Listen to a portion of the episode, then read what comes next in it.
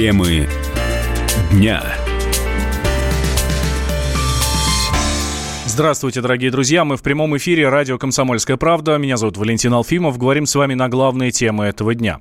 Тревожные новости пришли сегодня из Нижнего Новгорода с пометкой «Срочно» на лентах информационных агентств. Стали появляться одна за другой, буквально молнии э, со следующим задержанием. Неизвестно, открыли стрельбу по прохожим на улице э, Тонкинская. Это около средней общеобразовательной школы номер 121. И в голове, э, в голове сразу всплывают э, десятки сообщений и про Керчь, и про Улан-Удэ, и про Перм, и так далее, так далее, так далее. К сожалению, есть что вспомнить. Далее стали появляться подробности. Ученики устроили разборки со стрельбой возле одной из школ, соответственно. Об этом сообщают местные СМИ. Предварительно после первых выстрелов все сразу же разбежались. Очевидцы сообщают, что одному мальчику э, пуль задел плечо. Или вот еще. А, очевидцы говорят, что стреляли около входа в школу. Некоторые из учителей утверждают, что внутрь забегали трое подростков с травматическим пистолетом. Возможно, это были пострадавшие, оружия у них не было. А педагог путается в показаниях. Школьников пришлось закрыть на втором этаже. Но, в общем, понятно, что ничего не понятно. На место сразу отправилась наш корреспондент Юлия Василишина. А давайте узнаем у нее, что же произошло на самом деле. Юля прямо сейчас с нами на связи. Юля, здравствуйте. Здравствуйте. Так что на же произошло деле, на самом деле? На самом деле официальной информации по этому поводу до сих пор нет. А, слухи ходят самые разные, действительно, от криминальных разборок до якобы каких-то там подростковых, раз, до подростковых разборок. А, как рассказывают сами учителя, а, представители школы, трое людей попросили помощи, а, они вызвали полицию, потому что, опять же, подробности никакие не рассказывают. А, но, как рассказывают сами местные жители, по всей вероятности, опять же, а, ориентируясь на слухи, а, рассказывают о том, что а, в, одной, в одном из домов поблизости удерживались заложники, которые предприняли попытку к бегству. И вот именно они, спасаясь э, бегством мимо этой школы, забежали в школу и попросили помощи. То есть информации на самом деле крайне мало, и она очень скудная и очень противоречивая. Известно только, что э, сами школьники никакого участия в этом не, при, не принимали. Школа работает теперь уже в штатном режиме. Э, на время происшествия, вот пока там, тут была полиция, э, в школу никого не впускали, не выпускали. Э, сейчас, опять же, от журналистов все сторонятся, стараются никак информацию не комментировать, а, рассказывают только дети, а дети говорят крайне очень а, странные вещи, противоречивые в том числе. Ну так стрельба все-таки была. Стрельба была, но э, к школе это имеет весьма опосредованное отношение. Ну, в общем, только э, к школе это имеет такое отношение, что это просто произошло рядом со школой. Да, и вот э, я э, со слов учителей, трое людей действительно попросили помощи у педагогических работников, куда и вызвали полицию. А, в связи с чем они попросили помощи? Были ли они ранены? Как они себя чувствовали, кто они такие, опять же, никто ничего не поясняет пока на данный момент. Да, Юль, спасибо большое. Юля Василишина, корреспондент «Комсомольской правды» Нижний Новгород, прямо сейчас на месте происшествия разбирается, пытается разобраться в том, что произошло. Обязательно расскажем вам все э, в мельчайших подробностях, это вам обещаю. Отмечу, что мы пытались дозвониться до школы этой 121-й, э, не получилось, трубку не берут. А, итак, э, давайте подведем коротко. Стреляли из пневматики, стрелки или стрелок. Скрылись на черном джипе, это то, что известно. Сейчас в городе объявлен план перехват. Единственный раненый от госпитализации отказался, то есть травма у него, соответственно, несерьезная. И трое задержано. А, стрельба в Нижнем Новгороде, получается, не связана со школьниками и школой. Оказывается, разборки устроили взрослые, были они на машинах. Одна гналась за другой, но застряла, и ее расстреляли, соответственно, люди из джипа. Затем они скрылись, а спасаясь от стрельбы людей из первой машины, забежали в школу.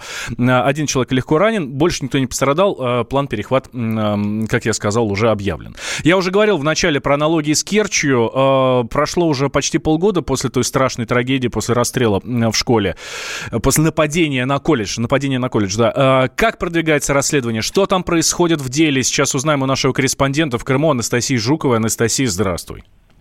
Здравствуйте. Итак, что, эм, что происходит у вас э, с расследованием вот того самого страшного нападения? На самом деле ничего не происходит, то есть правоохранители ничем не делятся абсолютно никакими деталями расследования. Единственное, что известно о том, что Владислава Рослякова уже похоронили, его кремировали, похоронили где-то в неизвестной могиле, то есть под, э, то ли под чужим именем, то ли просто под э, номером.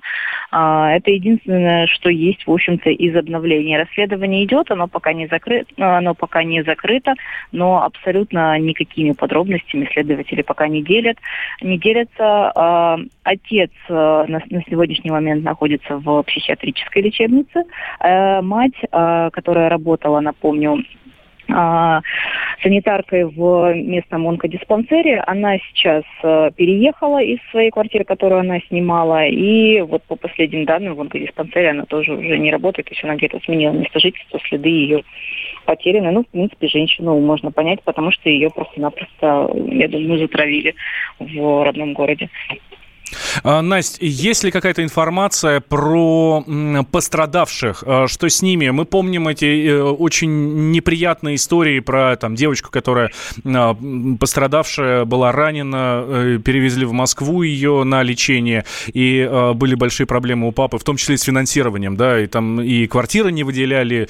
Э, ну, в общем, там было много-много-много всяких «но». Есть какие-то новости по ним? Ну, на самом деле, э, практически всех пострадавших выписали. Еще mm-hmm. несколько до сих пор проходят лечение на, в материковых клиниках. Вот.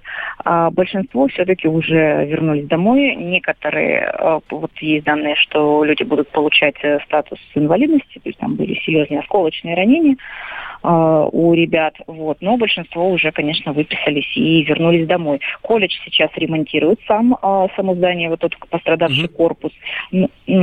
А, ремонт идет, туда еще пока не пускают, но в остальных корпусах э, колледжа э, обучение уже идет, э, студенты учатся, и вот недавно наша корреспондентка провела эксперимент, она попробовала зайти в Керченский колледж без документов. То есть, ну, много говорилось о том, что там усилят охрану и так далее, но, к сожалению, на практике выяснилось, что усиление охраны толком так и не произошло.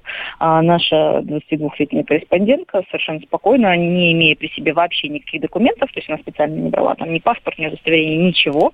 А, она зашла в колледж, э, и ее абсолютно спокойно пропустили, никто не пытался там не осматривать ее сумку, не вообще узнать, кто она такая, что она здесь делает. А, вот. А, недавно стало известно о том, что директора уволили, mm-hmm. директора колледжа. Об этом давно говорили, о том, что ну, было много обсуждений в социальных сетях, почему после такого ЧП руководитель до сих пор на месте. И вот недавно стало известно о том, что она уволилась по собственному желанию. А, Настя, спасибо большое. Анастасия Жукова, корреспондент «Комсомольской правды Крым», была с нами на связи. Ну, в общем, как мы видим, в Керчи жизнь налаживается, а, пусть и не такими темпами, как хотелось бы, и слава богу. Темы дня. Возвращаемся мы в прямой эфир радио «Комсомольская правда». Меня зовут Валентин Алфимов. Говорим с вами на главные темы этого дня. Новость с пометкой «Молния». А, говорили мы в прошлой части о стрельбе возле школы номер 121 в Нижнем Новгороде. И вот появились, а, появились срочные новости о том, что мужчину, который устроил стрельбу а, возле школы в Нижнем Новгороде, задержали. Об этом сообщают в региональном МВД. У него изъяли травматический пистолет, собственно, из которого он и стрелял. Все подробности по этой теме обязательно будем сообщать вам в, в нашем линейном эфире и в выпусках новостей.